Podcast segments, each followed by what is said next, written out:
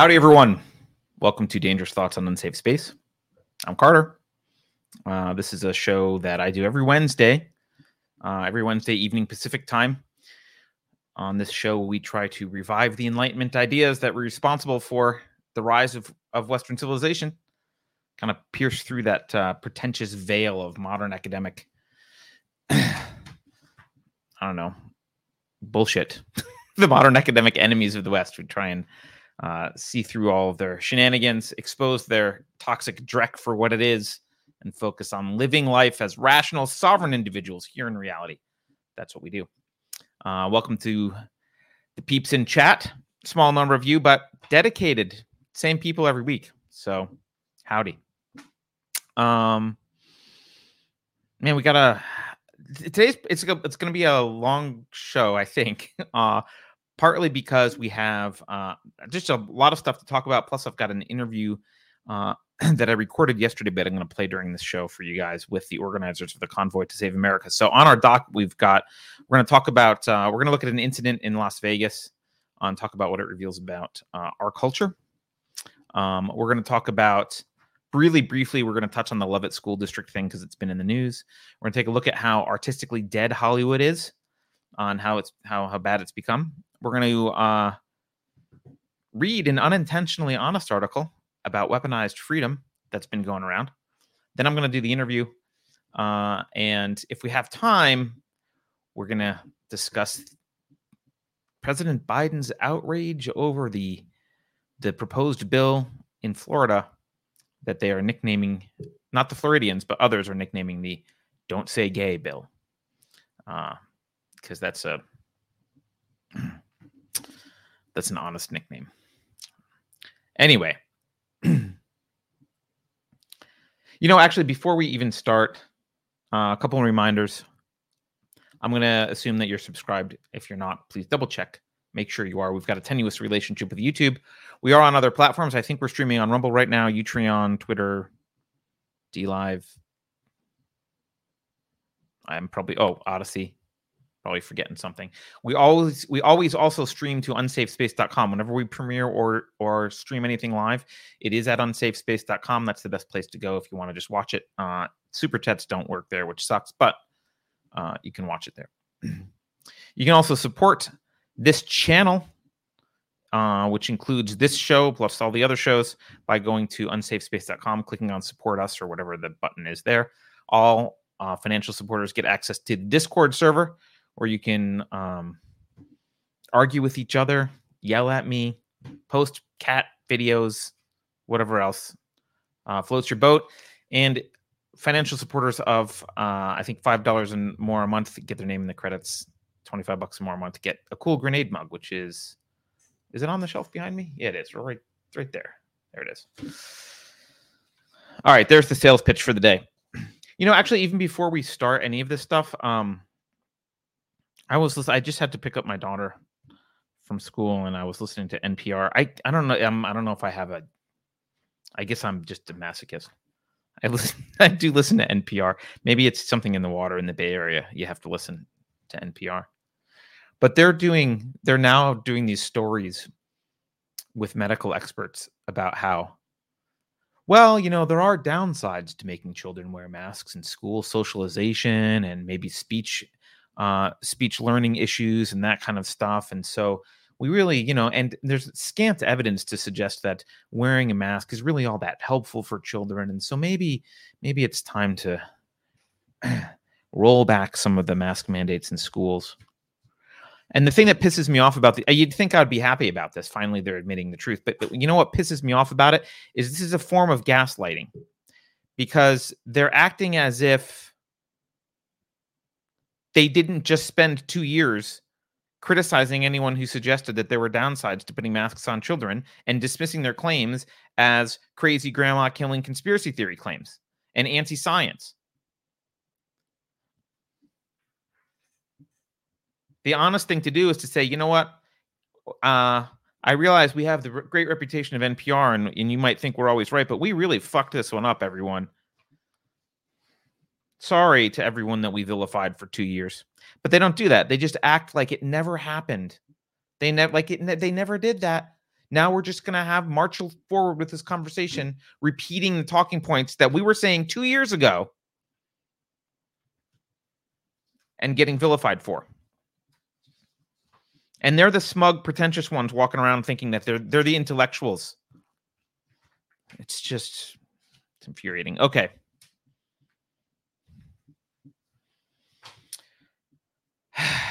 Let's um let's look at it. Let's watch a video. It's a short video. I'm gonna warn you it's disturbing. Uh you know, I wish uh I wish we always had good news on this. Uh, we have some things to laugh at later, but I'm gonna we're gonna watch this video. This video, it's from um, a Clark County high school, which is in the I think just north of Las Vegas. Vegas is is Clark County, um, and it depicts. Uh, well, we'll talk about it in a minute. I'll let you watch the video. Um, I will just remind you we don't have context to what happened before this, but as you'll see from the video, you don't need a lot of context to see that something is uh, definitely wrong here. So let's just let's watch this. Let's see if this button works. Here we go. No, stop. Guys, stop, stop. Get off of her.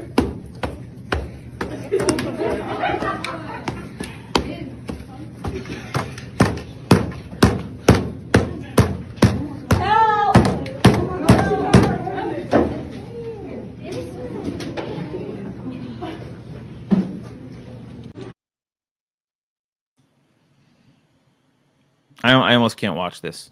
I mean, I've, I've obviously I've seen it. Um,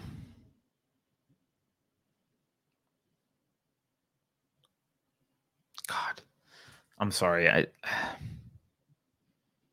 first of all, for those of you listening, what we witnessed was a uh, young high school girl sitting at a desk, um, and someone came up from behind her. Now, again, I don't know. Maybe this person said nasty things or even was violent before, but this person wasn't being violent uh, in the video. They're sitting at the desk. And this person comes up behind them, this other girl comes up behind and just starts wailing on the back of her head. And at one point in the video, and just nonstop, nonstop. And no one's really stopping. One person tries to kind of grab the assailant and say, you know, stop. But it's a weak, it's a weak uh, attempt and and doesn't do anything. Uh, and then they give up very quickly. And at, and, at, and at one point towards the end of the video, it, it actually looks like the girl at the desk who's getting hit in the back of the head. It looks like she is unconscious. She doesn't move after the assailant. The assailant just gets tired of beating on her and, and walks away. Um, as a dad of, uh, I mean, this should anger anyone, but uh, specifically as a dad of a young woman who is not quite high school age and is going to be dealing with high school. Um, it's pretty infuriating. It's heartbreaking. Um, I do. I have a few. This this makes me think about some stuff, and I, I wanted to share some thoughts here because there's something bigger going on. I'm not saying that bad things don't generally happen and haven't always happened, and like yes, there are always bad people. And and and when I posted this on Twitter, I, I or I retweeted it, someone said, well, they posted that, you know, hey, look, this person's been arrested. Yeah, big whoop. I, I don't care. I don't want to talk about the fact whether the schools responded in a, an appropriate way or, or they've been arrested. That's not what bothers me about this. Um, let me start by saying there's no moral obligation for anyone in the room to stop the attack. There's no obligation to intervene, with the exception of there might be someone in the room whose job it is to intervene. But like, just just assume we don't really know the details too much. There's not really not really an obligation to do it, but you are morally permitted to use force against this assailant. Um, and my first instinct instinct here, and I think any decent human's first instinct, whether or not you have a child, is to protect the young lady getting beaten right? I mean, my blood boils watching it. uh, and, um, you know, I know worse stuff than this happens all the time, as I've said, but um, when you see it, right, when you see a video and you watch it, it's it's emotionally impactful. And this had this video had an impact on me. I don't know. Again, I don't know if it's just because I'm a dad or maybe it has the same impact on everyone. People can can say. But in the past, even though people don't, I think they don't have a, a moral obligation to do anything. Again, with some exceptions, maybe the teacher does, but uh, they don't have a moral obligation to risk themselves and step in. In the past,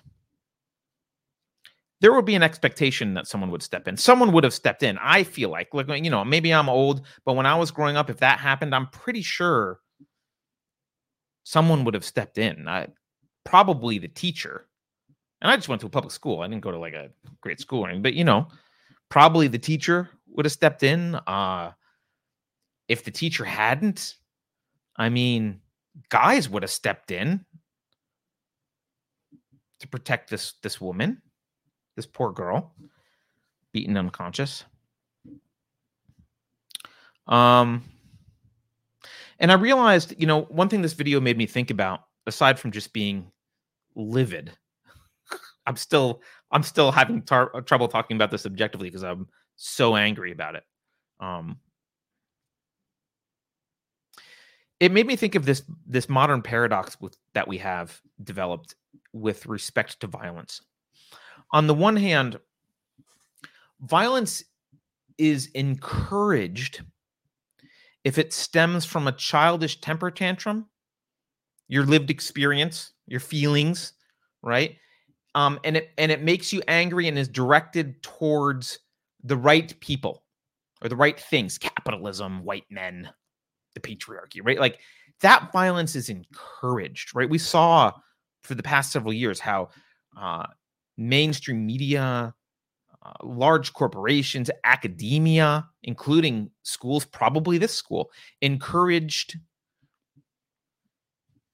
Antifa thugs, excused them, rationalized what they're doing, stoked the flames of their peaceful protesting fires, um, laughed, laughed at their victims.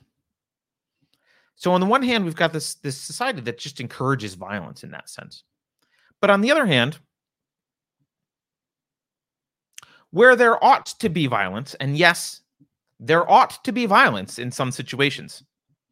Where there ought to be violence, we don't see it. And what I'm talking about is is the very obvious example here of counter violence in direct opposition to thuggery. When you see a thug, a decent person's response is I want to attack the thug to protect the other person. Now, you might choose not to because the thug is, you know, the rock and you're 110 pounds and you're pretty sure you'll be killed. But your immediate response is and should be a violent response. You should you should want violence. Um, there's nothing wrong with that. It's good. We need violence from good people in society. We need good people to be moved to violence counter violence. I'm not saying the initiation of the use of force. I'm saying counter violence. When someone's initiating the use of force, someone's got to have the balls to stand up. And instead, we've got a bunch of people in this video cowering in the corner, standing around slack jawed, stupidly watching, or worse, just standing there recording it. That's what we have. And I, you know, again, maybe I'm wrong, but I went to school in the 80s and I'm pretty damn sure that assailant would have been on the floor within 10 seconds.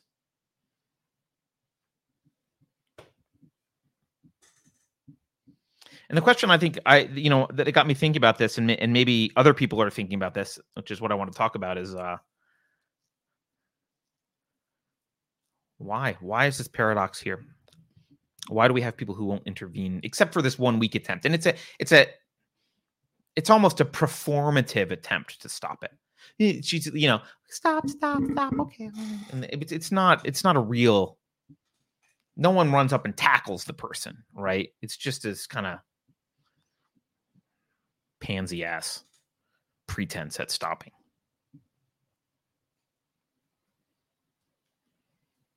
And so my question was like, well, why are we seeing this? And I think there's, you know, two things we can say. Maybe we've got a group of people who are just numb to the suffering of others. Maybe we've got a group of people that are scared to act for some reason. Right? I could see that. I could see being scared to act. And I think maybe both of these things are true. Um, and because we like to talk about philosophy here, uh, and I and I like to look for deeper causes, not just proximal causes, right? So there's probably proximal causes. The the assailant may be from a bad or broken family or have other issues or whatever, and and we can talk we can talk generally about broken families or whatever, and, and maybe we'll get to that. But those are proximal causes. Like there's a deeper what what's going on deeply here, and uh, what I see when I see this and, and again, it's not the attack. There are violent people in every culture. It's the it's the passivity of the observers. When I see the passivity of these observers, it reminds me that critical race theory, or really all critical theories, from all, all critical theories, not just critical race theory, all critical theories are, are just a form of tribalism. And I mean that when I say tribalism, I mean that condescendingly and derogatorily. I'm not being nice when I say tribalism because the morality of a tribe is low and base and ugly. There's a reason that we used to be able to use the word savage to describe tribes, to describe primitive cultures based on tribalism. Because it's savage. Tribalist ethics are savage. Tribalism as the foundation of ethics is animalistic and anti-human. That's what it is. And it's anti-human because, as we say a million times in the show, uh, humans' primary means of survival is uh, is irrational mind, and it's irrational, arbitrary, and anti-intellectual to beat on out group members to make ethics based on your your membership into a tribe, especially an arbitrary tribe. And that's one of the most repulsive and horrifying things about these collectivist ideologies. All these critical theories that group people together uh, and view them primarily as members of some tribe. I'm going to stop using collective. I'm going to use the word tribe because that's what they are. They are tribalism bedazzled with, you know, multi-syllabic academic jargon to disguise it. Right? But underneath all that glitter, behind the tweed human suit, there's just a bunch of instinct driven, you know, brutality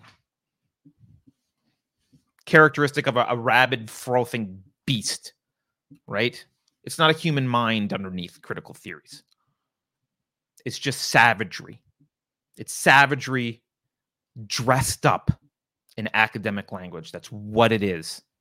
And that's why you should hate critical theories. That's why they need to be opposed. They're not harmless. So you ask yourself, what's it like to live in a world? Because look, I grew up, I'm almost 50. I grew up a long time ago, as many of you did. We're not, most people watching this show aren't 18 and growing up this in this this environment right now. So what's it like? What's it like to grow up, first of all, in the age of social media, which is a separate but related problem. But what's it like to live in um and to grow up surrounded by the savagery of tribalist ethics? I mean, you remember how brutal junior high school and high school was?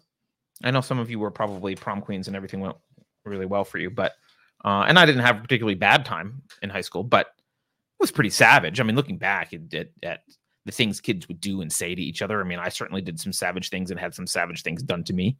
Um, it's pretty horrible. And that was 40 some 40 years well, not quite 40 years ago, but whatever. It was 30 something years ago. Now imagine that experience, but now the full force of the woke frenzy behind it. All right. So what's it like to grow up like that? Well, first, I think, um, as we've seen from cancel culture, the tribe is fickle. Um, being expelled from the tribe can have dire consequences. And membership is not really guaranteed, right? There's no moral standard that you can point to other than like you happen to belong to the tribe today. Right? Um but you might not tomorrow. They might they might find a tweet from yesterday or the thing that you said yesterday that was perfectly acceptable is now considered heresy today and so you get kicked out and ostracized. So that's the kind of environment these kids are growing up in. And if you're going to step up and defend someone in a situation like this, you've got to have some kind of level of moral certainty, right? It's hard to muster the resolve to put yourself into a dangerous situation even if it's you know I mean, a lot of guys, you like me, you might look at it, and well, it's just some high school girl. It's not that dangerous. But, you know, imagine you're a high school kid and she's, you know, she's clearly unhinged at the moment. It's dangerous, right? It's hard to muster resolve to put yourself in that situation to defend justice when you're not even really sure what justice means. That's not a word that means anything to you. You hear it a lot, but the context in which you hear it is social justice which which takes the concept of justice and turns it into an anti-concept, which we've talked about before. It eradicates the concept of justice. All you see as justice really is yeah, the the kind of ephemeral mood of the mob determines what justice is. So it's hard to have a lot of moral certainty, which is required to act. And maybe it makes you scared, right? Maybe you're scared to act because you have no moral standards uh, by which to judge what's going on. Other than is this an in-group or out-group thing? Is she a member of the tribe or not a member of the tribe? And maybe you because the tribe membership is so tenuous, you don't really even you might not even really know what until afterwards. You don't have any moral confidence in the situation to act. You're not sure if what you are seeing in the moment should be lauded or opposed and ridiculed until after it's over. And then you look around at your friends and other people and you see what the rest of the tribe thinks. And then you know what you're supposed to think about it. Ayn Rand called this um, being a social metaphysician, right? In this context, you can think of it as really socialized ethics, but it's you don't have a, a moral standard by which you can judge. The, the, the environment you've grown up in has taught you that your moral standard is what's ever acceptable to the tribe, and that tribe is, uh, you know, like I said before, it's fickle. So maybe that's what's going on, and maybe you're numb to the suffering of your peer, uh, not just because you're afraid it could be you, in the next moment, but also because you've seen the viciousness of that purity spiral in action many times.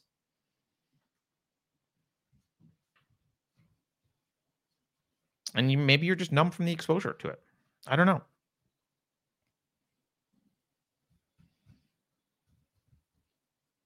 But I definitely think it's related to this uh, tribalist ethics, which is what the left has been. The left, the left are savages. They are tr- they're ethical savages. They're they're a tribe. There's no intellectual content in all of critical theory. It's all window dressing for tribalism. I mean that. I'm not, I'm not being hyperbolic. It's window dressing for for rank tribalism. That's what it is.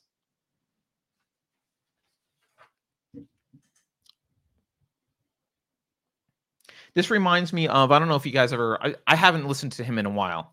Um and you're not supposed to like this guy, but I do. I like him a lot. Uh I haven't listened to Stefan Molyneux for a while, but it was uh, man, it was maybe 10 years ago. I remember him saying something about R versus K selection theory and applying it to humans. Um,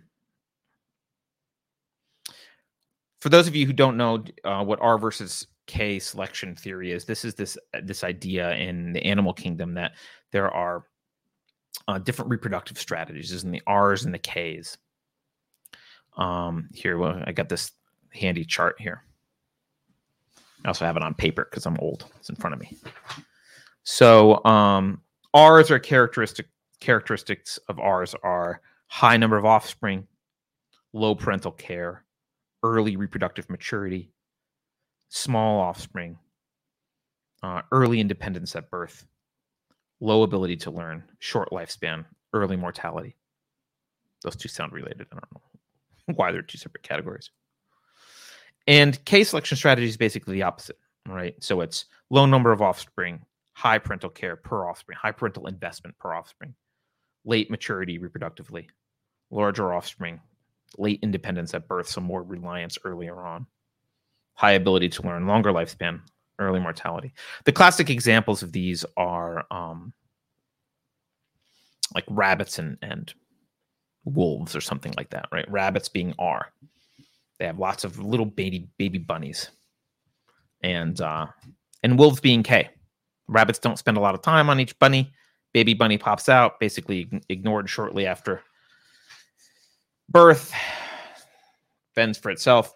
There's an abundance of of uh, food, so there's not really a learning process. You like see grass, eat grass. That's the learning process. It's not that complicated.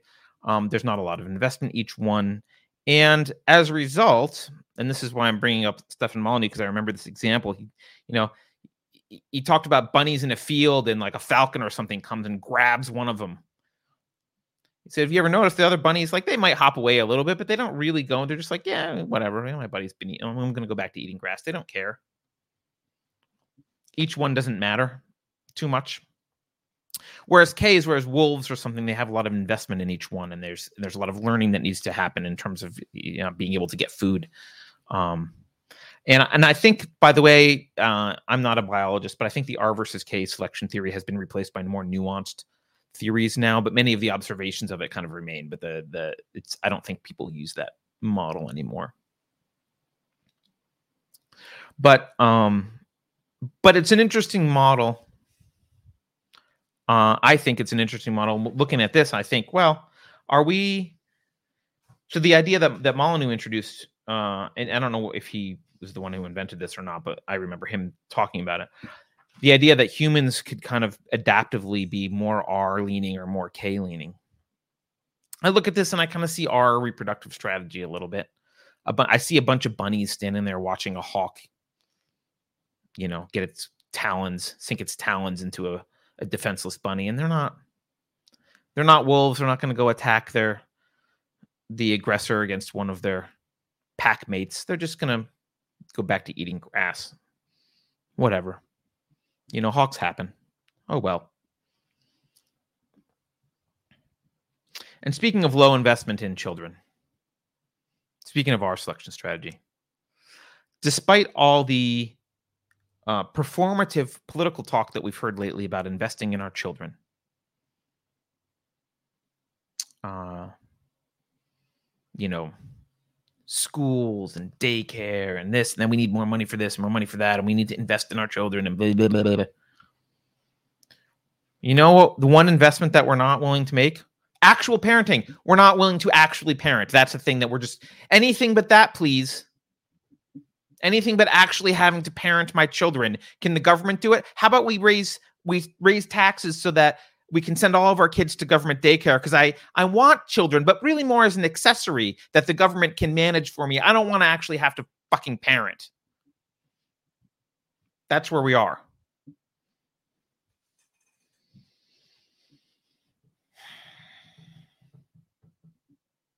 Hey, apropos of nothing, uh, boys who are fatherless from birth are 3.061 times as likely to go to jail as peers from intact families. Hmm, what do you know? That's according to Journal of Research on Adolescence. Article called Father Absence and Youth Incarceration.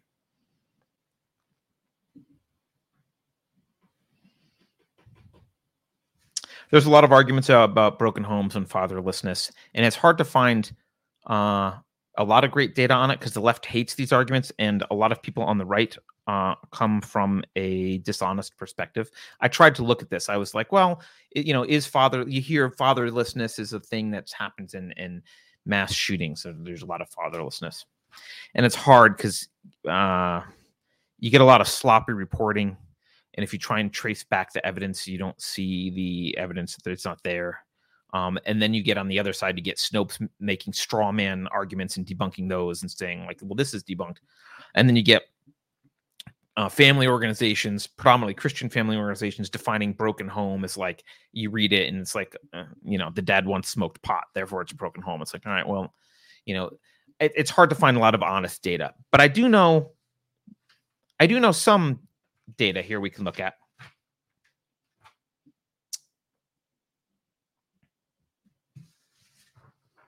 Adverse child experience, childhood experience scores.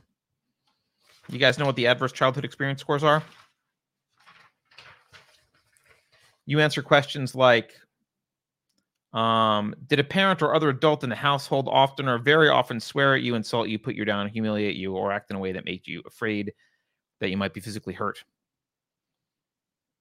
Did a parent or other adult in the household push, jab, slap, or throw something at you, or even hit you so that you had marks?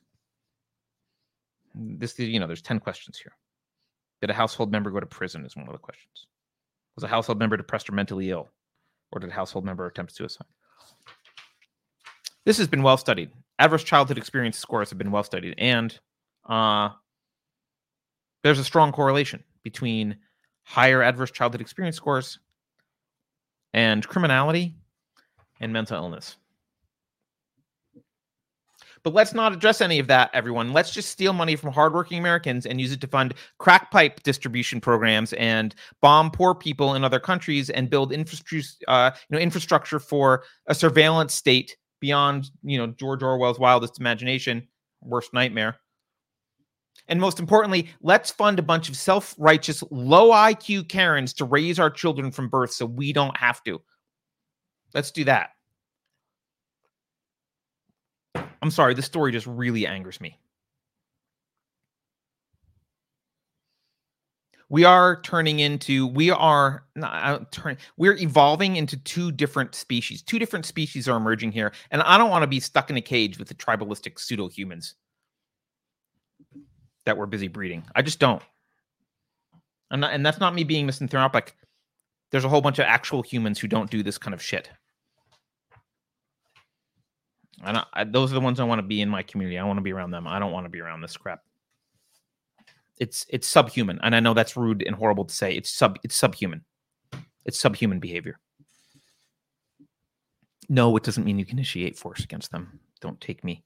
Don't take my words to mean what I'm. I don't think they they mean. But so yeah, that's that story. I you know it was just impactful, and I wanted to share it with you. And I wanted to share why I think it's related to the crap philosophy that has become the norm. Tribal, it's tribalism. The best way to, I mean, I should have been using the word tribalism this whole time because it really is. And I think when you use the word tribalism, it conjures up ideas of savagery and it reminds you that this is this is not legitimate. You don't have to take their academic jargon seriously. They can write as many PhD theses as they want about, you know, colonial oppression and white guilt and blah blah blah blah blah. It's rank, ugly, low, base, subhuman tribalism. That's what it is. That's what it is. Fortunately, I knew that this would put me in a bad mood. So I have an awesome video clip that just makes me laugh. I'm going to play it. Your hamburger comes with a dose of misogyny. One more time. Your hamburger comes with a dose of misogyny. Thank you to Frank, who shared that. That's from a debate between Michaela Pearson, uh, Peterson and someone, some this lady, uh, about veganism. Your hamburger comes with a dose of misogyny. These are the people we're supposed to take seriously. That's at Oxford, by the way. That's uh, that's at Oxford. Um. All right. Speaking speaking of being stuck in a cage with subhumans, uh, which is basically the same as saying speaking of public school. Although actually this isn't a public school. Uh, there's this um, there's this screenshot going around of uh an alleged email from the Lovett School, which is a, a private school in I think northern Atlanta, um, from someone from the Diversity, Equity, and Inclusion Committee. Uh, and let me show you what this. Here's the.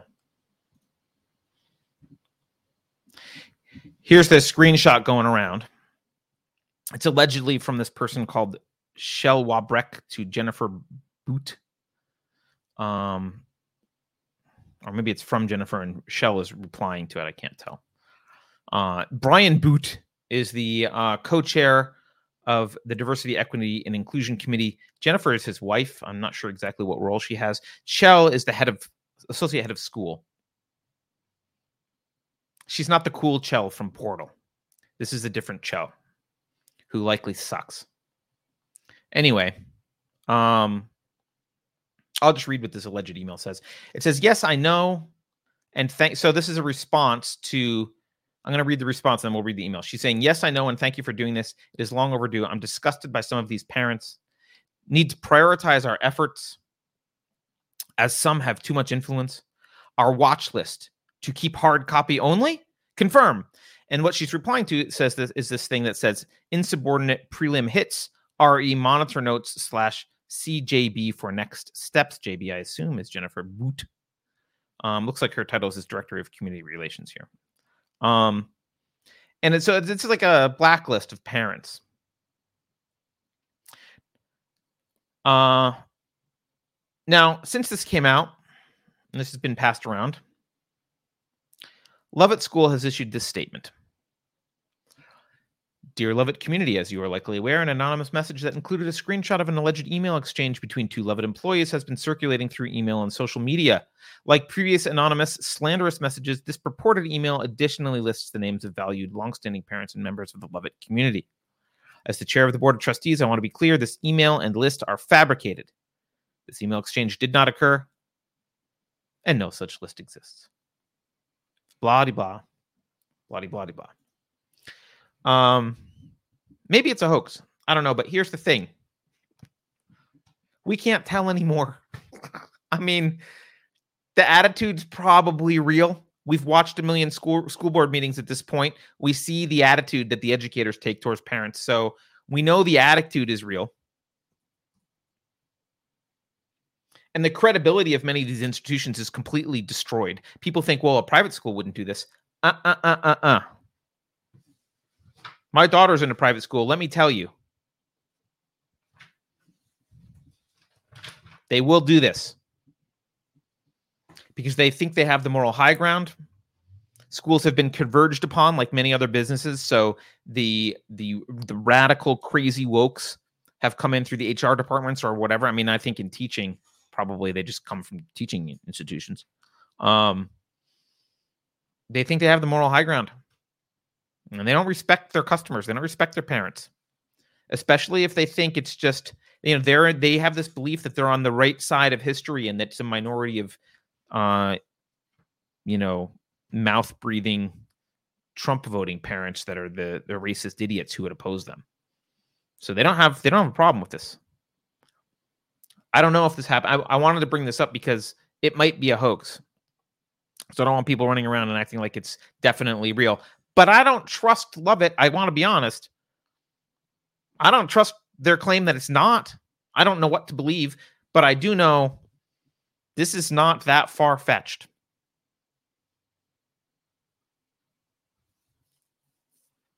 It's not that far fetched. Cheer me up.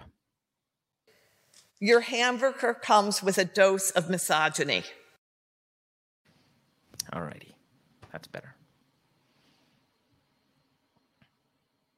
I'll fight you naked. Hey, man.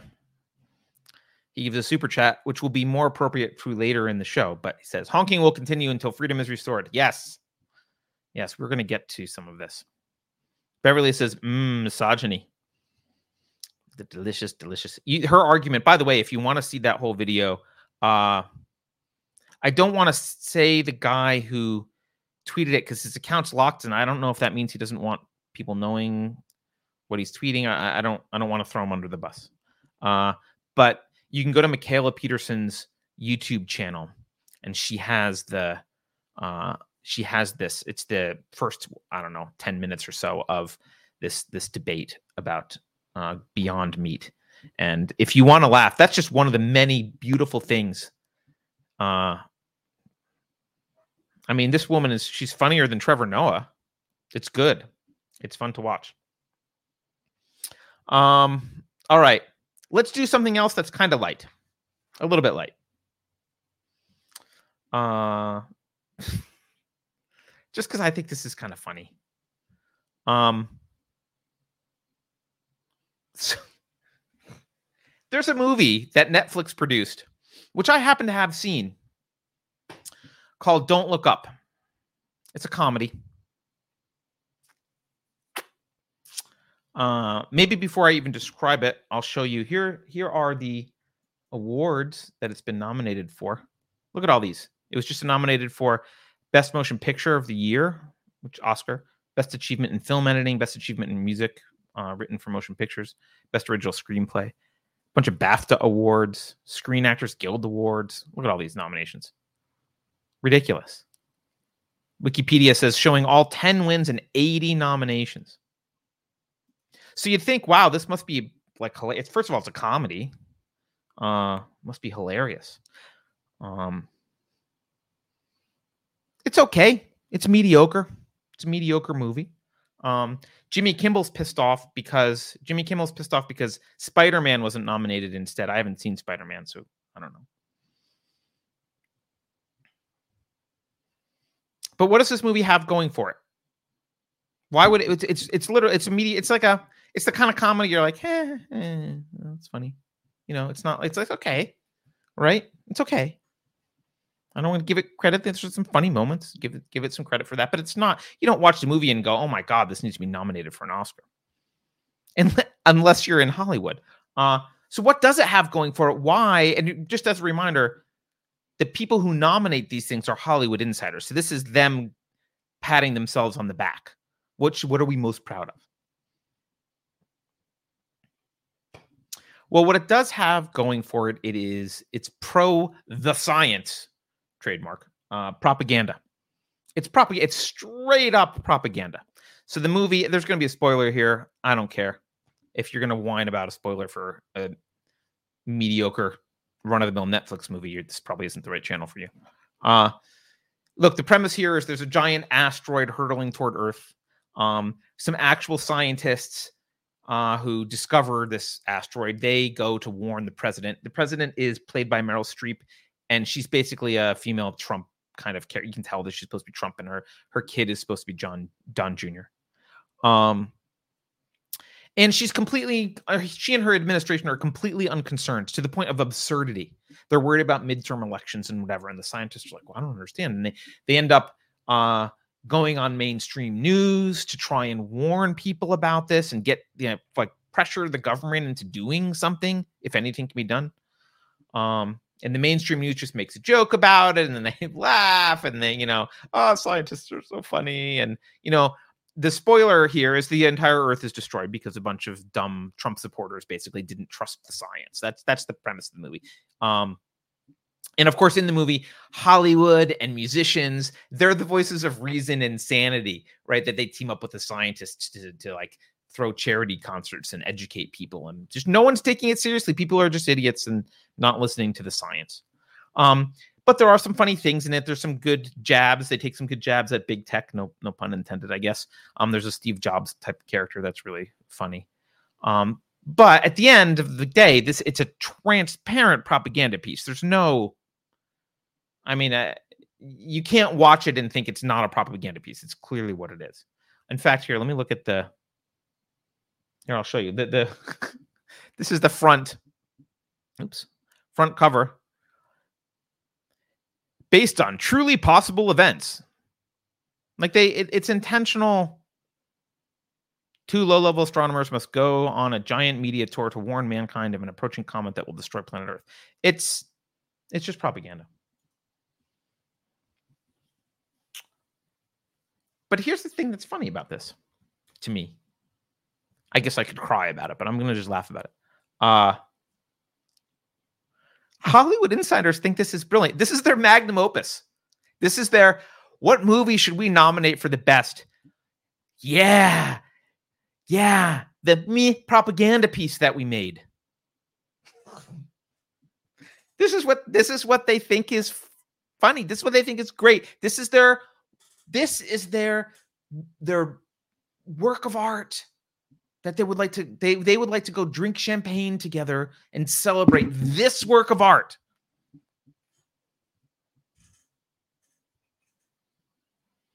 You ever watch The Office? You know how Michael Scott buys himself a mug that says the best boss? It's like that. It's a bunch of totally banal, mediocre, you know, average, run of the mill, whatever comedians. Like people, it's okay. It's okay. It's okay.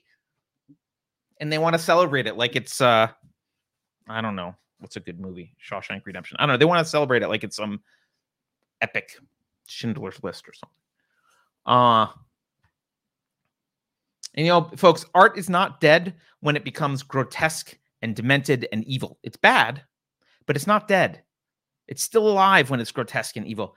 Art is dead when the trite and the mediocre, the meh, becomes celebrated as if it's like this, you know, the best in human achievement. Welcome to Clown World. That's when art is dead. When they celebrate the ordinary. It's, I mean, Hollywood. I, Hollywood's so dead. Citizen Kane. Some that's a better one. Thank you. Citizen Kane. This is their Citizen Kane. It's just so stupid. It's so stupid, guys. I don't want to say watch it because I don't think you should have a Netflix subscription. Uh, I shouldn't either. But like, it's not. It's not. You're not missing anything. You're not. Just go watch any other comedy. It's not. It's. It's. Ugh. Welcome to Clown World. You know what they say in Clown World? Your hamburger comes with a dose of misogyny. I'm sorry. I'm sorry, That just cheers me up. I need to be cheered up today. That cheer, that, that woman cheers me up. She's dead serious about all this, by the way. I mean, she defends soy boys and every. It's, it's an awesome speech. Um. All right.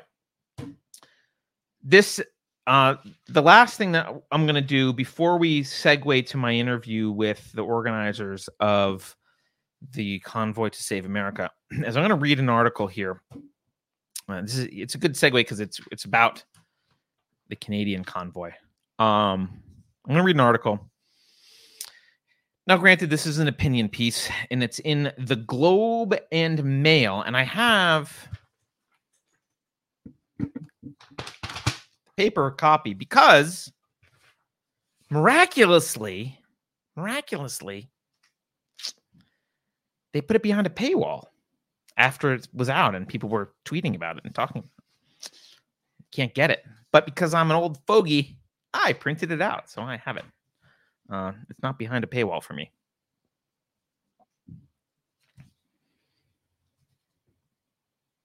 This is the kind of story I don't even I can read it and there's not really a comment that needs to be made. But uh, all right. So the title of this this is by a uh, a gentleman by the name of Gary Mason, national affairs columnist for I guess the Globe and Mail, or maybe it's the Globe and Mail. Eh? I think it's Canadian publication. Okay.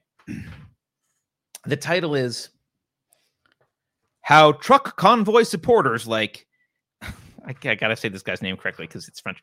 How truck convoy supporters like Pierre Poilievre have weaponized freedom. Freedom is in quotes. Uh oh. Weaponized freedom. Now, by the way, before we even start this, uh, we're going to assume here, which is a generous and reasonable assumption, that by freedom, this person means uh, political freedom not freedom from reality or anything else. Usually, when people are talking about politics, they mean political freedom. Okay.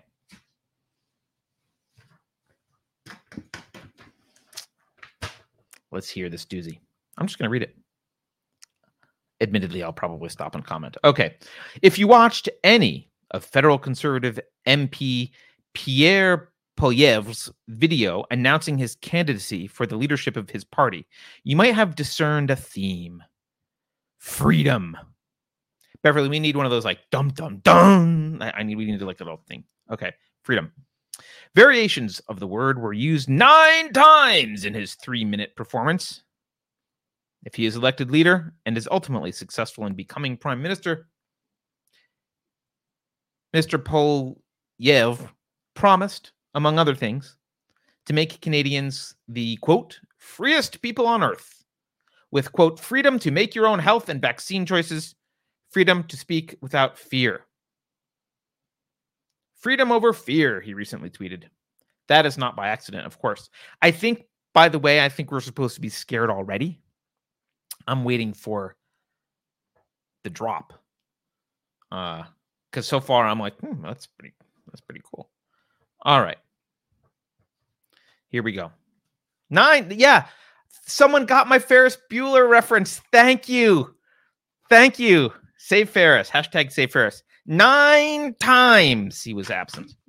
All right. Um freedom back to the article. freedom is a word that gets bandied about a lot these days, but has mostly been co-opted by the alt-right, both here and in the US.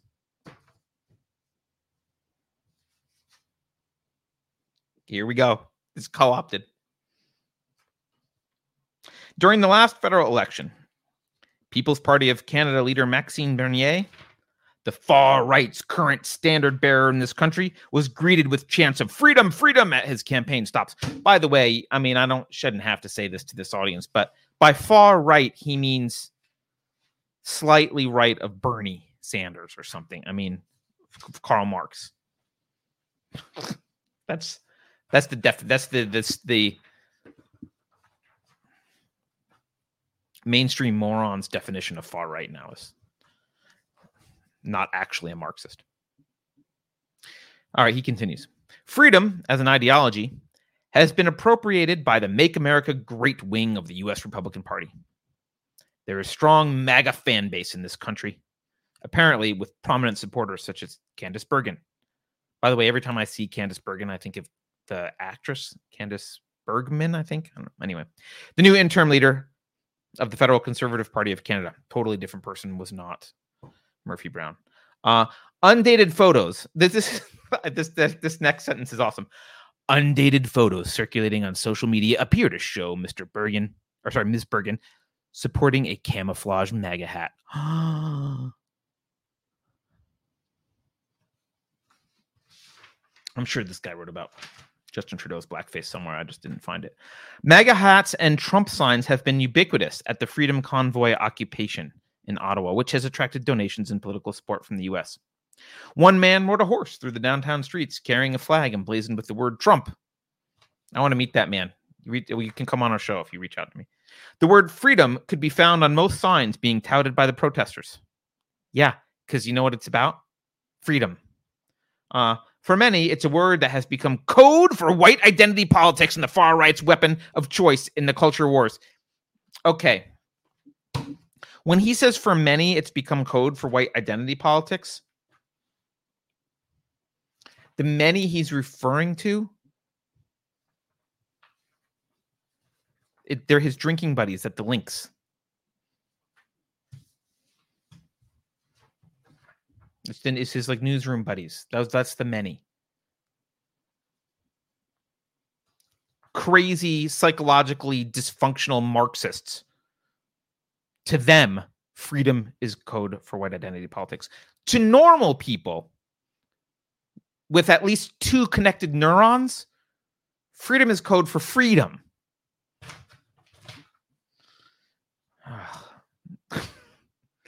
Mr. Poilievre has been a strong advocate of those gathered in Ottawa, meeting with them and helping get their message out. He's been less vocal about the lawlessness that has taken place or the harm that the encampment has caused to commerce and downtown residents. I mean, this just is so rich. Again, I'm sure this guy wrote extensively about Chaz and Antifa last year and two years ago. It would appear that the presumptive favorite to win the conservative leadership isn't prepared to jeopardize his relationship with potential supporters in the name of law and order. Casting that shade, this undoubtedly will be remembered. I don't know. I mean, I kind of feel like you're the kind of guy who doesn't have much of a memory, but okay. Freedom, of course, has not always been a concept used usurped for selfish, malicious purposes. I, by the way, no, there's no argument here. I don't know. Have you noticed? We got to we're halfway done, over halfway done. He's acting like he's made an argument. Hey, you know, freedom has not always been a concept usurped for selfish and malicious purposes. No, in fact, I would argue it's really never been and continues to not be. Uh, he says it's been a rallying cry behind great triumphs. Here we go, such as the end of slavery and the civil rights movement. But others have believed freedom is about protecting property rights even if that has to occur at the diminishment of democracy. Okay. This is so you can tell this is this guy, he's uh he's probably subscribed to Klaus Schwab's OnlyFans. Right? He's he's a he's a proponent of democracy. Now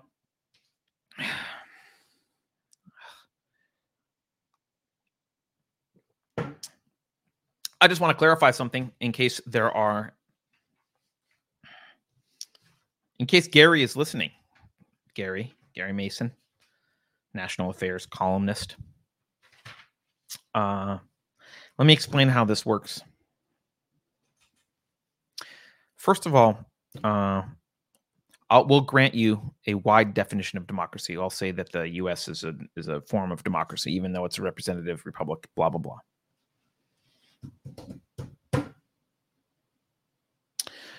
Um, democracy is a means to an end. You've inverted you've inverted things here, sir.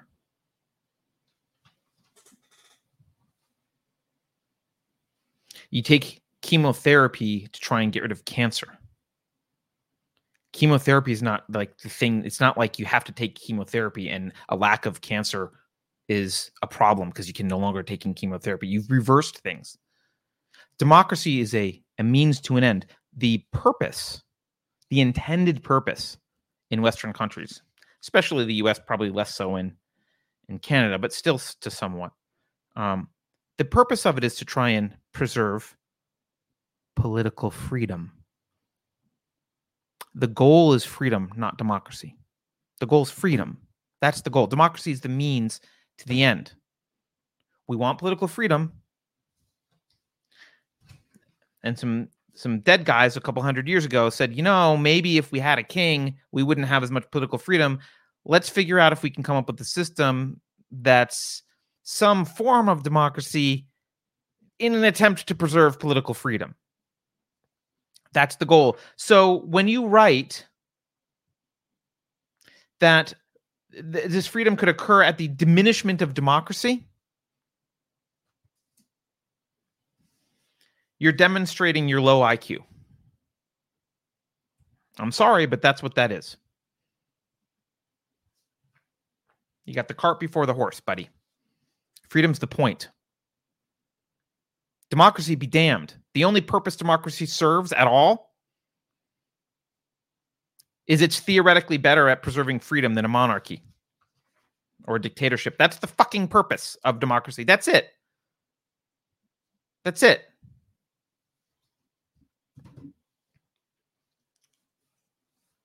Not for him. Because he doesn't, he just wants mob rule. Also, freedom is freedom is about protecting property rights. Yeah, it is. It is. That's a good thing. By the way, I agree with him about one thing here. Freedom and democracy are can be at odds. They are often at odds. And it has been a pet peeve of mine that for the last 20 years that I've been paying attention, maybe 25 years, politicians have been running around talking about how we need to spread democracy. No. We need to spread freedom. Democracy doesn't guarantee crap. Unless unless it's put together with the express intent of preserving freedom. And, then then it does a half-assed, semi-decent job that I guess falls apart in about 250 years, apparently. But Um, okay, let's let's keep reading.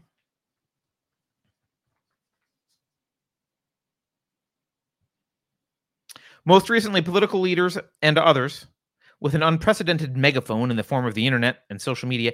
I, you know what? What a. How old are you? It's been a precedent for like over a decade now. With an unprecedented megaphone in the form of internet and social media, have used the call for freedom to promote bigoted, racist, and anti democratic ideas. Really? You've given a total of zero examples or supporting ev- evidence. I hate that. I hate that we are in this in a world now where an opinion piece means just rattle off some arbitrary assertions that meet the narrative, but you don't even. I mean, when I went to school, I remember if you wanted to write an opinion piece, the professor would be like, "Well, you have to have some supporting facts and evidence." No, not no, not now. No, we're just going to call uh, freedom bigoted, racist, and anti-democratic. Okay. Thanks for throwing some more shade, Gary. As Elizabeth Anker, a professor of American Studies at George Washington University and author of Ugly Freedoms, that's that's not going to be a book club selection. Uh, recently wrote in the New York Times, today more and more laws, caucuses, rallies, and hard right movements use the language of freedom as a cudgel to erode democratic governance and civil rights. These laws expand the creep of authoritarianism. I don't word do words have no meaning anymore to you people? This is a professor a professor of American Studies at George Washington University. By the way, if you went to George Washington or are thinking about sending your kids there, uh, don't pay them a red cent until they get rid of crap like this. This is just this is not academic. You can't use this language. You can't say freedom is used to erode civil rights. Democratic governance, again, not the goal. And, and by the way, these people are saying this with a straight face. This is a guy who, no doubt, I mean, he hasn't said this explicitly, but you can read between the lines. This is a guy who, no doubt, is all about full authoritarian mandates with respect to medicine and mask mandates and vaccine mandates and vaccine passports. It's literally like a villain from 1984. And what's he saying? it's these protesters that expand the creep of authoritarianism. I guess he's quoting someone who said that, but that's that's the level of backwards. We're in the upside. My my daughter's watching uh, Stranger Things.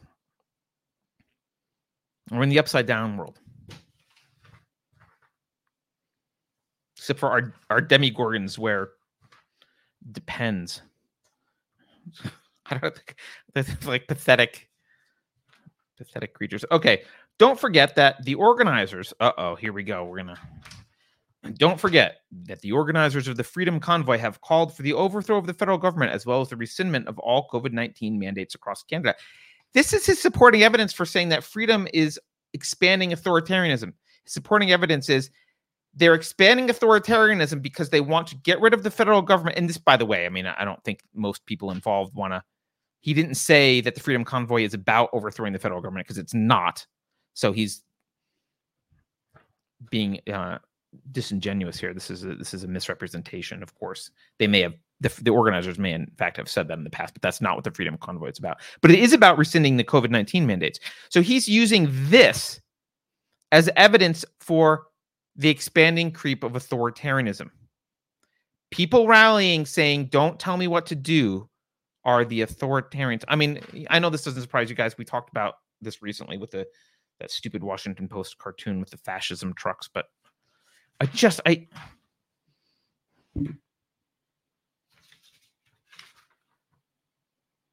it's, it's the the level of the the lack of self-awareness is just incredible here.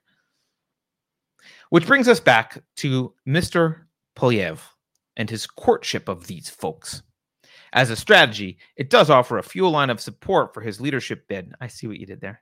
Uh, the social conservative wing of the party would certainly applaud his freedom mantra and may be seduced into thinking that in Mr. Poilievre, they have someone who will promote their controversial wish list. See ban on abortions. I don't. This, I'm sorry, but the Freedom Convoy is not about a ban on abortions. Retard.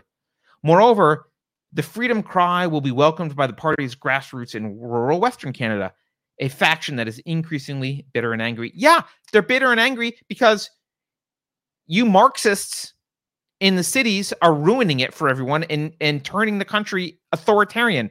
That's why they're bitter and angry.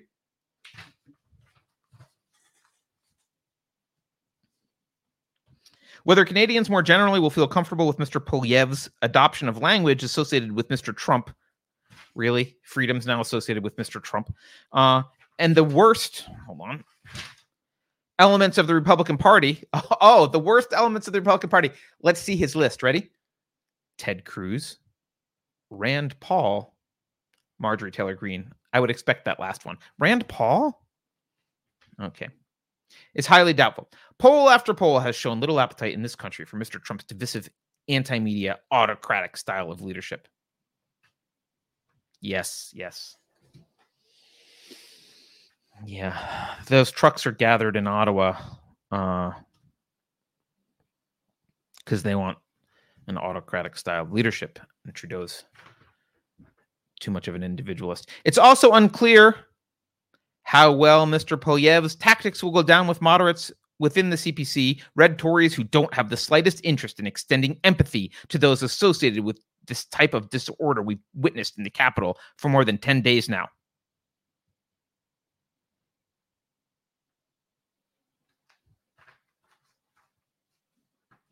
I'm, I'm, you know what? In fairness, I'm sure Gary, I'm sure Gary extensively wrote about Antifa. I'm, sure he did because look at how, look at how concerned he is with the inconvenience of some store owners. With his wooing of the protesters, Mr. Poilievre is taking a massive gamble. Then again, as it was once written, freedom is just another word for nothing left to lose. Thank you for ruining Janis Joplin.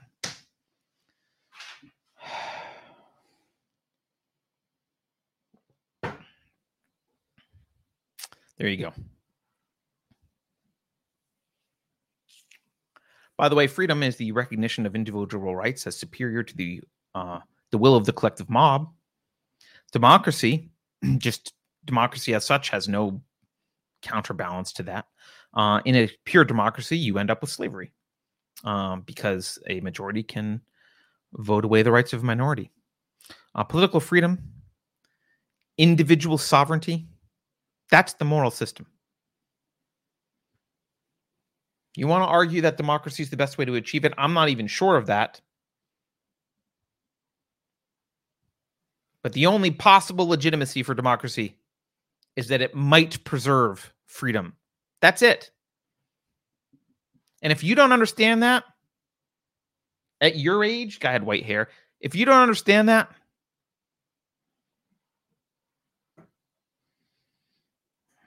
you should be fired. I you don't you, you don't you don't you shouldn't be writing articles. It's clown world that you're given a column. Only in clown world would an article like that be given space. All right.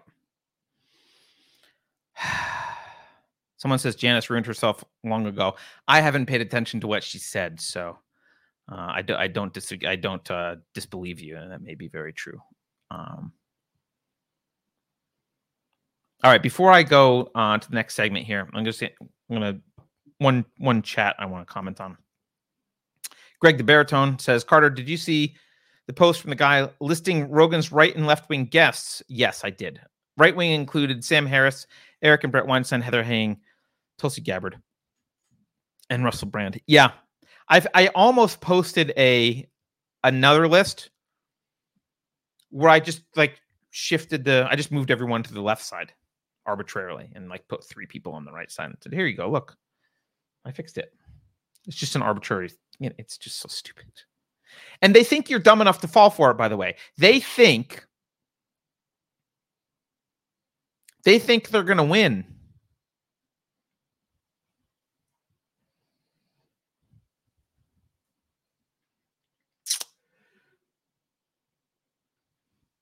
They may win somewhere but not here. All right. Yesterday, last night, I spoke with the organizers. Wait, you know what? Before I play this, you know what I need. Everyone knows what I need. I need I need to lighten my spirits again. Your hamburger comes with a dose of misogyny. So good. All right.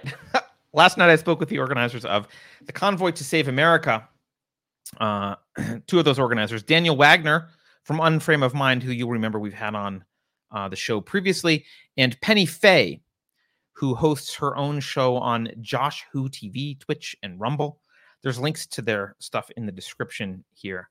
Um, and uh, they've got an announcement to make, which is the primary reason I interviewed them. Uh, but it turned into a little bit of a, a longer discussion about the convoy. Um, so we're gonna I'm gonna play that for you now, and then when it returns, uh, I have another story I want to do. It should be quick, but and I know this is long. I have like three more stories, but I want I'm gonna do at least one of them because I just the backlog is too much, and and this one is unrelated to the other two. So I'll probably do one more story when we return. But I'm gonna play I'm gonna play this now. Um and uh yeah, maybe I want to play my I want to play my hamburger thing again, but I won't. Uh I won't. All right, let me find let me find this video. Here we go. So, Daniel and Pennie, welcome to Unsafe Space. Can you tell me, why don't you introduce yourselves to the audience and then we're going to dive into what you guys are up to? Ladies first. Oh, thank you. I feel like such a lady. Thanks, guys. Hi, I'm Pennie Fay, and I am a freedom loving American who's fighting for freedoms for everyone, including myself. And uh, I'm here for the fight, the whole long haul not just removing the mandates, but taking our country back, bringing it back to. Was that a pun intentional? Country. The long haul. Mm. Is it oh, pun? Oh, I like that. No.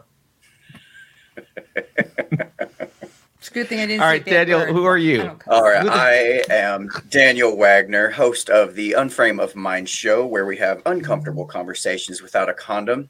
And we are here to discuss this uh, convoy that's been uh, been going around here lately, and uh, our our role in that entire process uh, coming up over the next week or so. I've got pretty exciting news that we'll get to here in just a moment um, about what's coming up this next uh, following weekend. So tell me, I had not heard. So it's called the Convoy to Save America. Is that right? Correct. So we're calling ourselves the Convoy to Save America, and our primary uh, goal at this time is to support the Canadians in their effort up along the border, on the U.S. border, and that kind of thing, until they get what they are after, and then they have agreed to turn around and join us in our fight as we all head to D.C. or our capital or wherever people end up going to that they're with that's within their uh, ability to do so. So it's it's really cool to have that. Uh, that uh, nice. handshake deal kind of thing going on back and forth. All right, well, let's get into it. Tell me what's what's going on this weekend that you guys want to talk about. May I? Oh, yes, May ma'am. That yes, I? that's this oh. is where you jump right in. This is a. I am so excited. I'm so excited. Okay, so um, last weekend we were supposed to have our convoy, and we were attacked from all areas and all angles. Our GoFundMe was terminated, our monies were depleted, we were back at zero dollars, and we had to start fundraising all over again.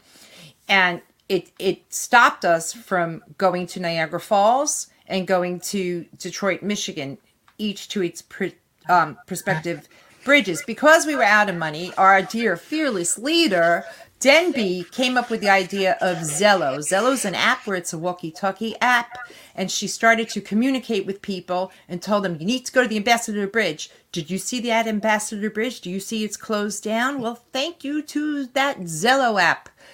People closed down the bridge today. The Canadians are crying over it, and they're saying that they can't get commerce through the bridge. Well, they wouldn't have had commerce anyway, and that's a story for another day. However, we were able to regroup right now we still need funding. We're waiting on funding. We have some sponsors helping us out, but we were able to regroup and we mapped out leaving from the Nashville, Tennessee area, Mount Juliet Walmart, two convoys. We're going to go through Tennessee, Kentucky, get to um, Ohio, Cincinnati area, and the convoys are going to bifurcate One's going to head over to the Ambassador Bridge in mm-hmm. Detroit, Michigan. The other will be going to Niagara Falls in Buffalo to the Peace Bridge. But we have a third one. A, th- a third one is starting out in New York City and is going to meet us up in Niagara Falls. And we already mapped out our stops. We have permissions to be there, so no one can say that we are insurrectionists or that we trespassed. We are trying everything to avoid a January 6th incident. We don't want a false flag. So we Right. are doing everything by the book. We're looking for a peaceful protest to assist the Canadians. We want to follow what the Canadians are doing. Do you see how peaceful and loving they are and the message is getting through? Because when you hit the pocketbook, then the government listens. And that's what we intend to do. We're going to support them. We're going up there with um, donations that people are giving us for them, care packages, and we're bringing supplies and we're going to support them rah rah rah support them, including uh, the PR person from Stew Peters. They are donating a case of step on socks that we're going to be bringing up there as well. So the whole thing is wonderful. It, you know, just we need the funding. We need the funding. We need you to go to our Give Send Go page and start funding us so that we can do this, get up there and assist the Canadians. So to add on to what uh, Pennie was saying, I woke up this morning uh, to a, a, a red alert. Hey, our, our link tree has been shut down. So if anybody's using Linktree, yes, I they saw are, that. They are censoring people down. Yeah. as well. Our link tree of all things. I never thought a link like it's just if anybody if nobody knows what link tree is, basically it's just a page that you go to that uh, you can provide certain links to lead out to your social medias. We were using it for that and to link people to our donation pages. Which we already had three donation links because we had to constantly keep moving to different uh, platforms, different uh, strategies because of all of the censorship, because of all of the pro- uh, platforms getting shut down. Well, so I woke up this morning and I hear this red alert. Oh my God, our link tree's been shut down. Well, the website's not done yet at this point. So I had to go and hurry up before I went to work for my job during the day to spend time to get the website up and running as quickly as possible. It is now our replacement link tree. It has all the links you'll need. It's called, uh, I'm sorry, it's called convoy to save america.com and all of our links are there all the donation links. There's different uh, um, merch uh, that you can purchase as well where all the proceeds are going to help uh, fund this effort. Um, it's, it's, it's so exciting seeing all these people ex- uh, excited about this. And what i'm enjoying the most i think from an anarchist perspective is the complete decentralization of the entire thing. It's it's the fact that the one giant 800,000 member uh, Facebook group got shut down, showing that centralization is not working. People were confused because we had multiple different uh, uh, Facebook groups going up now. Everybody, nobody knows which one's legit. Well, thing is, there's not one legit thing. There's a bunch of different people doing a bunch of different things, and and in great anarchic style, like we are all doing our own thing. Uh, consequences be damned. We're going to come hell or high water, make this thing happen. So it's really exciting. So let let me uh let's back up a little bit. I want to Are you guys related to like do you have a relationship an official relationship with the Canadian convoy or no? So at this current, okay, so yeah, uh, yes, yes, at- we at are this- related with them. Yes. Go at this ahead. yeah, sorry. At this current time, uh, we uh, Militia Denby Denby Militia Morgan is her full name. Some people call her Militia, some people call her Denby. So if I use them, they're the same person. Okay. Anyway, she actually reached out to the original Canadian truckers. Um, I, I forgot what the gentleman's name was. We just had him on the show the other day, and I'm brain farting. Pennie, do you remember his name? We just spoke with him on the show. Um, Can I Remind- cheat? Can I Yeah, cheat? absolutely. Can I get we'll throw it the in there. info? there's so many new names. I'm trying to get a, a, a hang on. you- so anyway, You mean Benjamin Losing. Dichter? not that gentleman. There was, No. there was- Okay. uh, she'll get the name for you in a moment. Anyway, so he he started the TikTok, the start of the Canadian convoy off, um, and him and him and a group of his guys. We we just had him on the show the other day, and they're the ones we're in contact with, and they were surprised. Jansen, Tamara, and who's the other one? Remember that? Jansen, Tamara. I can't remember the, the other one. They got the leader, the fearless leader. I'm sorry, I Yeah, apologize. I have it in my- check. I have it in my notebook. Apologies, it's inside the house. So, but um, Okay. But you are related to them. You've been talking to them. Are you crossing the border with supplies, or how? What? How are you getting stuff to them? What are you doing? so currently No. we have. Oh, I'm sorry. Go go ahead. Uh, We, we cannot cross the border because we don't have vaccine passports, so we cannot cross the That's what I border. thought, We, we Okay. have to meet them. They're gonna have. They're the ones that I don't know. We're gonna have to meet on the bridge. I don't know. Um, smoke signals, perhaps. We're gonna have Okay. to suss it out when we get there. We ha- this is something that's gonna have to be troubleshooting because um, we need two passports one Correct. to travel internationally across the street and then the other one with Yep. the vaccine passport so we'll- i mean if we have to start you know catapulting things over we will So the gentleman's name was Chris Barber. Was his name? Chris Barber. Okay. Chris Barber. Yes. So you guys are commu- you're coordinating with them, and you've got this big effort, and it starts. What what are the exact dates? It's this weekend at some point. Is it left kind of open, or is there a particular time? Saturday morning we should be leaving mount juliet tennessee at the walmart at the providence mall at 8 a.m the Okay. drive we're going to have five stops in that drive we estimate that um, it'll take us about 11 and a half hours to get up there maybe no no Okay. actually 11 and a half to 12 hours depending upon traffic delays and so forth we, we'd like to stay 30 minutes at each drop off point where we'll meet other patriots that'll join the convoy or if people want to donate items for the canadian truckers we'll be more than happy to take it up for them And how are We'll- you? we'll how- notify you okay. And wh- how many people are you expecting here? What do you? How big do you expect this to be? I don't We- we- know. We, don't have any We don't know. expectation. um, with the, with the rate that uh, people are following our page and the rate that donations do come in when they do come in, um, I'm thinking we're gonna. I don't. I can't give you a number, but I'm expecting. I've learned not to expect anything, but it's probably going to be bigger than even we're expecting at this time. Okay. Right, And is plus it if- truckers or anyone can be in this convoy? It's A- like any, anyone. anyone hmm anyone but you know what We're like- also we're like- take sorry, we're like the cheerleaders. right but also we are being severely shadow banned on our page on- on facebook so for an Sure. example it's showing almost 20000 people.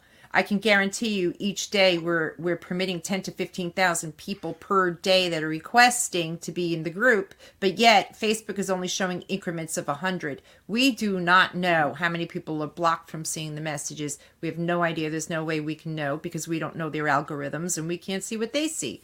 But we're going to fight through it and we're going to succeed. I, I truly believe. I, I have i believe in god. So me believing in god makes me feel that we will prevail Well, the good news is, Now- is, is we won't hold that against you today. So I'm just kidding. hey, Zuckerberg believes in God. He just thinks that, that he is God. That's true. Um, so uh, you guys have also been. You said GoFundMe took your stuff down as well. How much money did you lose there? Do you know? was it at it close was to about six? six thousand Yeah, yeah, it's about six six thousand. thousand Okay. dollars And they And- just and shut it down. The, we'd the only ha- same Shut it reason, down. or Yeah, we'd only had it up a couple days. it just Um, just gone. You couldn't yeah. access it anymore. Yeah, we we violated whatever policy they had. The policy Thinking. of Yeah, yeah. Probably. you know, Something's basically. Yeah. Yeah. yeah, we must have been burning some wood or something during that thought process. You know. yeah, absolutely. So how can so how can people help? Let's let's re, let's remind how people can help. They can go to the website, I assume, and there's links and stuff there, and they can show up.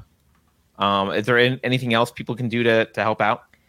Yes, absolutely. So we also have a Zello channel, and we'll get that to you before you put this up. They could follow Yep. on Zello. They could communicate. They could listen to what the people that are heading up to the Michigan side doing. We're using Zello, the walkie-talkie service there because we can't be in two places at one time. In addition to that, they can support us. They could support us fiscally. They could give us rah rah rah. They could pray for us, but we need them to be involved. Um, they could start writing letters. People could start taking things into their own hands and start writing letters to public officials.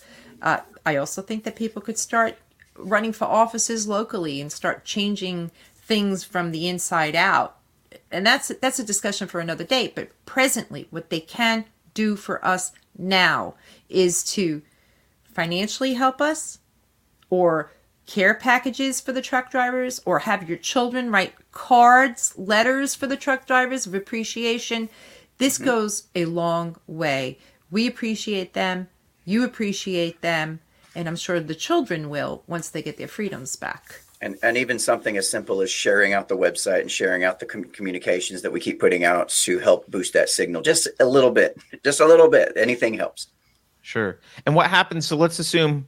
I mean, the cynic in me uh, thinks this isn't as, as likely as I wish it would be. But what happens if when the Canadian government says, "Okay, uh, we relent, uh, the convoy gets what it wants."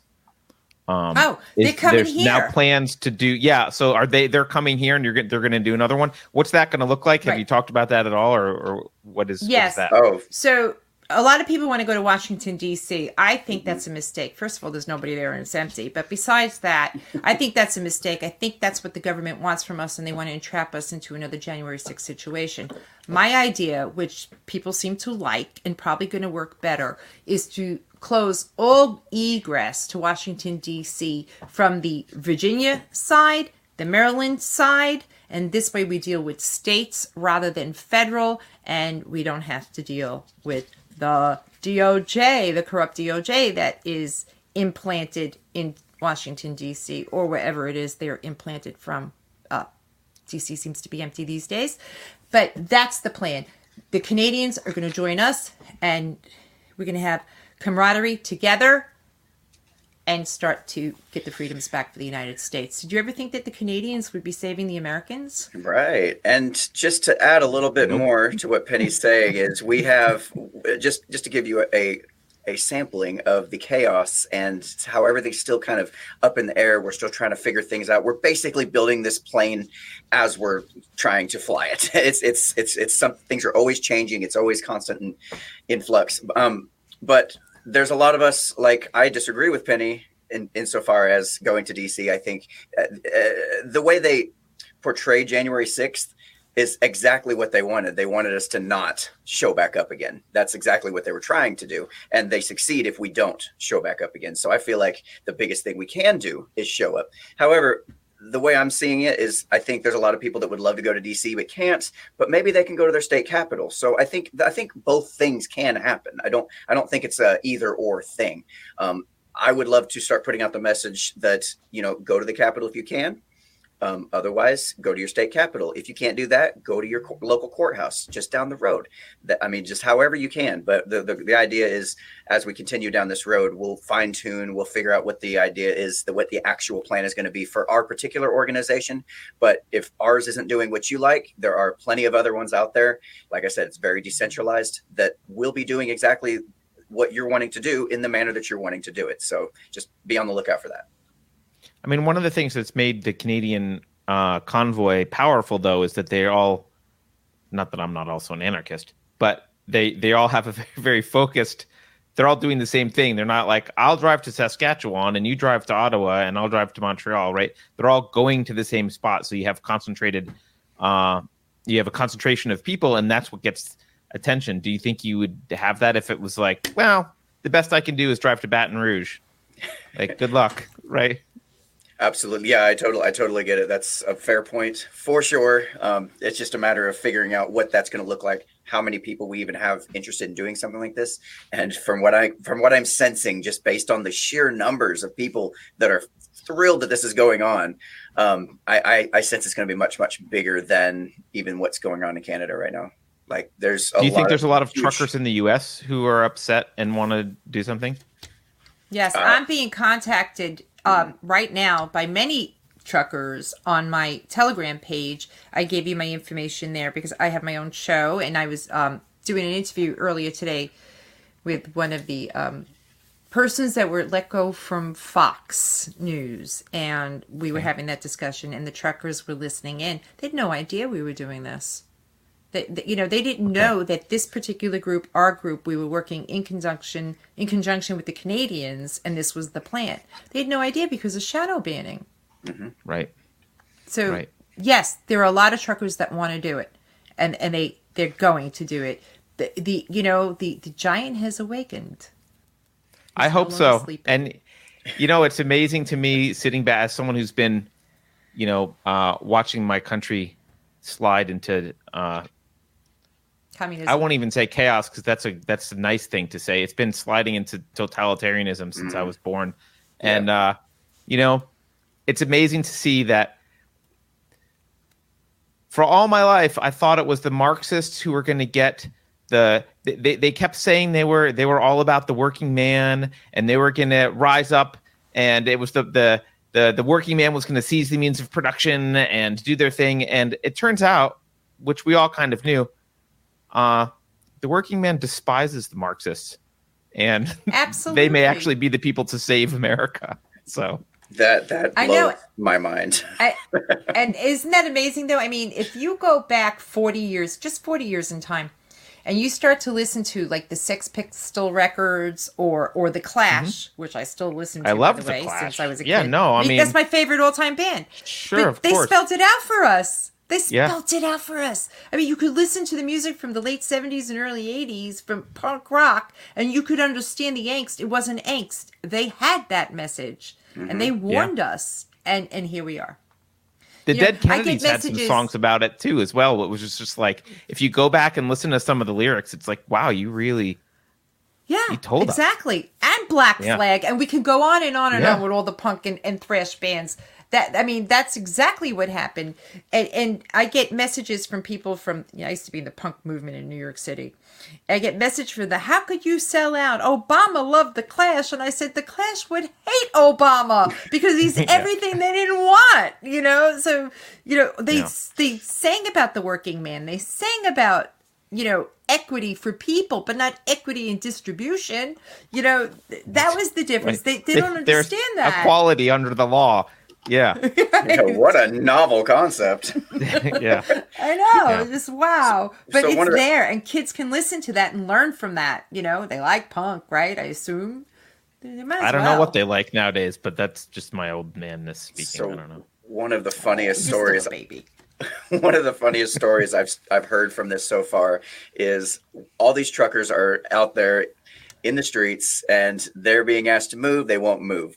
The law enforcement or what have you they, they call the the wreckers they call tow trucks trying to get them in and these guys are like oh sorry we can't. Our guys are all out with covid so you know we would Yeah. but you know it's this it's this civil disobedience that's going on. It's this it's the most peaceful like there's no violence there's no there's nothing nothing that i can no no bullshit detected it's so cool just seeing people all come together Yeah. and figure out that you can trigger a whole bunch of people just with a couple honks of your horn Yeah, you know the thing that I think people forget is that there may be people in suits in capital cities making laws, and even bureaucrats that work for them, but they have no real power if no one beneath them in the hierarchy obeys.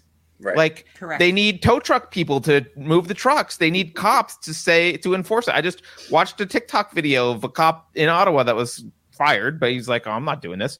Right? Like Right. if if they don't obey these petty tyrants, Mhm. actually no one they have no one. They have no one to enforce this. They can they have no real power. They're a handful of panty waisted elites who are trying to be little Napoleons. And if you just say no to them, they have no there's no power.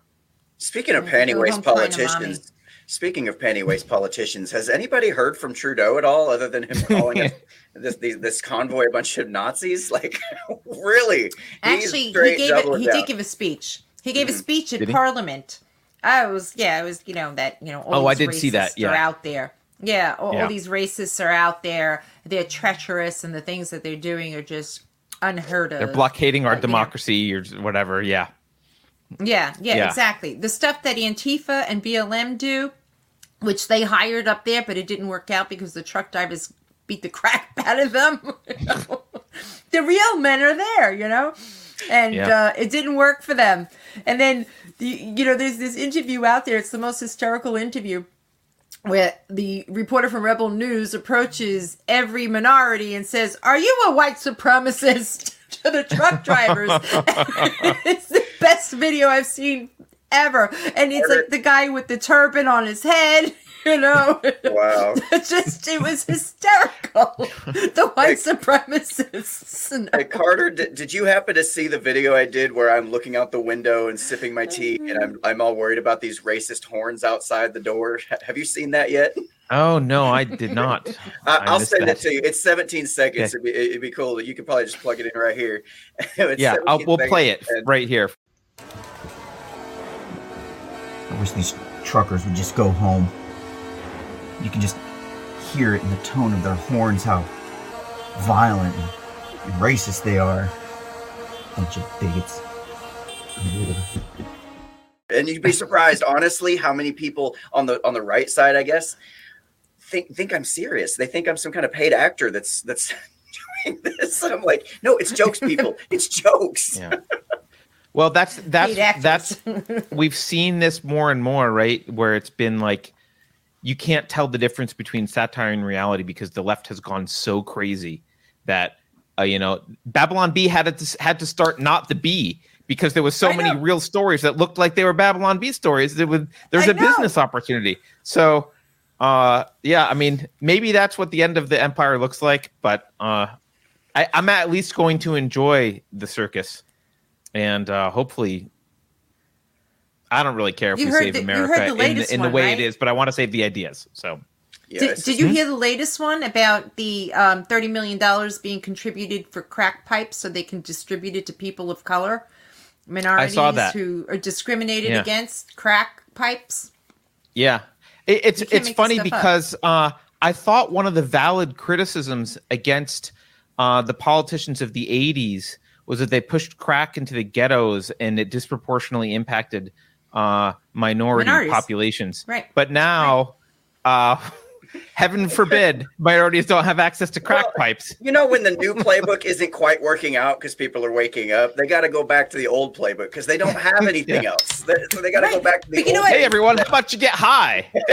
I, I read I read the article on my show tonight, and, and here's the hysterical part. We want people of color to to smoke methamphetamine or crack equally. Even the LGBT community needs what it's deserves all crack about. pipes. about you cannot equality. make this up. And You the know- health you czar is the shim from Pennsylvania. The shim, the thing with the razor stubble. Whatever Yeah. you call that shim. I, I mean, really? I- Is this really mm-hmm. happening? I just and I never cared. I never cared if you dressed like a man or if you dressed like I never cared. You're making me care. Why are you dividing us by making me care? Because you're making our three year olds listen to story hour with these people. Like Yeah. Really? Or or you're giving our kids hormones and surgery behind our backs when they go to their teachers at school. I mean, Or is- you go to jail if you call your son a son when your son is a newly daughter. Mm-hmm. right or you lose custody or whatever yeah absolutely yeah so we My could go on and on about so- all this but absolutely. Like what is up Yeah. in one year? In one year, you destroyed the economy. You destroyed the American exceptionality. You you You see now, exceptionalism. we done the- we the- done got Pennie all riled up now. I and know, it's good. Now she's getting all super political, and, and I do want to no, I do want to reiterate that this particular thing we're doing is not meant in any way, shape, or form to be a partisan effort. This is anybody who's tired of having your freedom stomped on. We would love to have anybody and everybody come and and join with us, represents, celebrates, um, and and just support each other in push, pushing back the tyrants. Uh, honestly. yeah i mean i guess the only Thank you. political requirement is you have to not like tyranny Yeah, Pretty much, Uh, pretty much, yeah. but- And I- And I Yeah. think there's a lot of us. It doesn't matter what spectrum you come from. There's a lot of us, and a lot of us want to protect the children, and a lot of us want to protect the future, and a lot of us want to keep America America. You know, this is not make America great again. This is keep America America, and I think that's a totally different message. yeah. Well thank you both for taking the time remind people one last time where they can find each of you Yep, you can check it out at convoytosaveamerica.com, and that's spelled out T O, convoy T O, saveamerica.com. And you'll find all the details there with all of our social media links, all of our donation links, merch links, and, and uh, as well as any plans that we have coming up. You can find them there. And I And gave you my links for my show and so forth. I'm, I'm on JoshWhoTV. I'm on Facebook Live. I am on Twitch live every day, and I upload to every other site except for YouTube because I'm permanently terminated from YouTube for speaking about Bill Gates, the Holy One.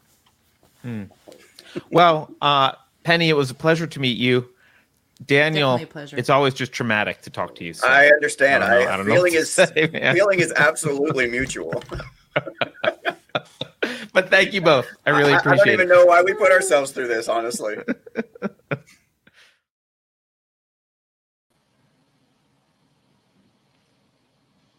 All right. On a personal note, I just met Pennie, but she brings me back to my childhood. Her Long Island accent is, uh, I find very pleasing. All right. One last thing. I know it's a long show, but you know what? So what? It's a long show. One last thing I want to cover. Uh, President Biden is is uh, is upset about something. He's got his his depends in a twist, I guess. He's he tweeted about this. I'll pull up the, the tweet. He tweeted about this this bill in, in Florida, this proposed bill. He says, I want every member of the LGBTQI plus community. Look at him with his alphabet soup. Nice. Uh, especially the kids who will be impacted by this hateful bill to know that you are loved and accepted just as you are. I have your back. And my administration will continue to fight for the protections and safety you deserve. And he was uh, quote tweeting his own thing or the White House's tweet, which said Today, conservative politicians in Florida advanced legislation designed to attack LGBTQI plus kids. Instead of making growing up harder for young people, POTUS is focused on keeping schools open and supporting students' mental health. And then they link to an NBC article, um, which I guess we could pull up, which says Florida Governor Ron DeSantis signals support for don't Say Gay bill. That's what the detractors have named it. The Don't Say Gay bill. So I thought, you know what? No one cares about NBC. Boom. Let's go look at the bill itself. You're not supposed to do that. Uh, but I did.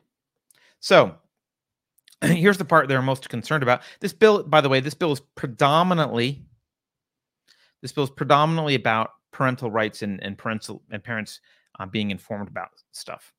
So, um, you know, point one, in accordance with rights of parents enumerated and blah blah blah, they have to adopt procedures for notifying students' parents if there's a change in student services or monitoring related to their mental, emotional, or physical health or well-being. Blah blah blah.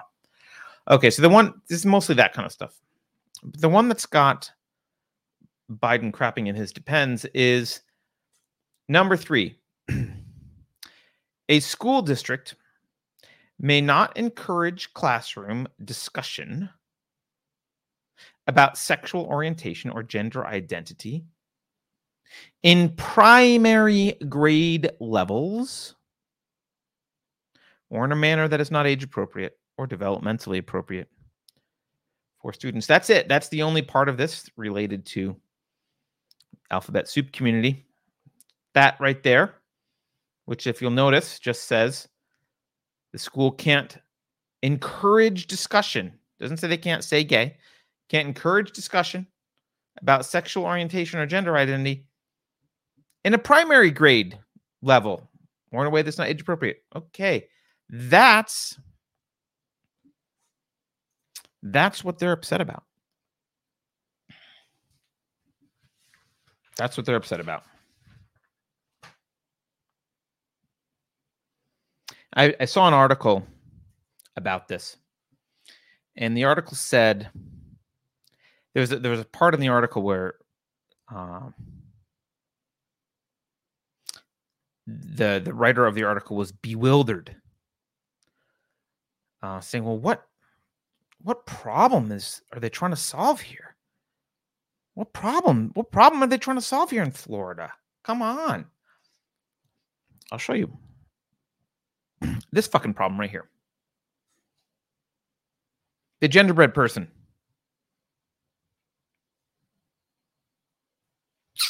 That's the problem they're trying to solve. That one. Kids who are young enough to need, where is it? This way? It's this way. Kids who are young enough to need this tool for discussions about sexual orientation are not old enough to need discussions about their sexual orientation. Their sexual orientation. I mean, I realize that Joe Biden is a is a doddering, superannuated puppet, but uh, you know, a real leader who cares about children's mental well being, which is what he purports to care about in his tweet, um, would be outraged. You'll be outraged over the fucking genderbread person. You wouldn't be running around sacrificing children on the alphabet altar just to get some accolades from pedophiles. But that's what he's doing. I couldn't not do that story. I know it's been a long one, but here we can all let's all cheer up one more time. Your hamburger comes with a dose of misogyny. Yes, it does. So anyway, that's uh that's the last story. That one that was a quick one. Uh I think we can end. Uh I'll look through chat here. I don't think there's anything in chat that uh I need to address. Let me look. I don't, I don't think I see anything. Um Zero Fuck says that looks like some Smithsonian level poster, doesn't it? That is from that poster here. Let's go back to it. Where is it? You can see the URL. It's uh, it's it's pronounced metrosexual.com. That's the, that's a URL, and they've got a whole bunch of stuff here. They got a whole bunch of resources. This is just one of the resources. It's a lot of if you you'll be appalled by it. It's a lot of social justice uh, indoctrination um, collateral on the website. That's what it's dedicated to.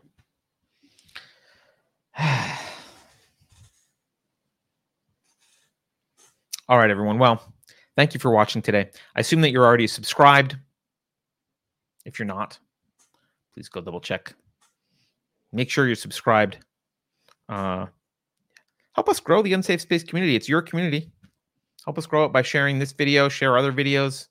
Um, shout out to those who already support us financially. If you want to join them, you can go to unsafespace.com and then you can get into our Discord server and uh, yell at me or yell at each other or share the love, share memes. I always love uh, topic suggestions, feedback, etc. Beverly's been been bugging me to do a discussion about uh, parenting and another discussion about um, where morality comes from if you're not religious uh, or where ethics come from. Maybe we'll do one of those. I don't know if you guys have a preference or or have something else you want to talk about in the future. Let me know. Um, but happy to spend Wednesday evening with all of you. Thank you for the activities in chat. Um, and uh, we will see you all. I don't know. Beverly can jump in if she wants. If there's, is there another show coming out this week before Covfefe break on Friday, Beverly? Um, I'm gonna maybe try to get 451 after Covfefe break Friday night, but I'm not positive yet. Okay, so at least, so maybe that one. Okay. Yes. So we'll see people on Friday though for Covfefe break is the next one. It sounds like. Um, with that said, have a great evening, everyone. Um, yeah, go go honk at some politicians. I don't know.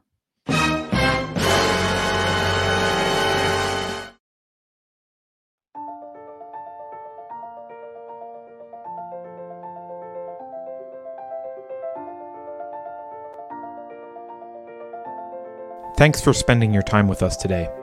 If you're new to the channel, we have a deep content library that includes discussions with everyone from James Lindsay to Bret Weinstein. So go check it out. And please consider supporting the Unsafe Space team by visiting unsafespace.com/donate. You can find us on a variety of social media platforms, and you can find a community of like-minded individuals on our Unsafe Space Discord server which is open to financial supporters at any level. See you there.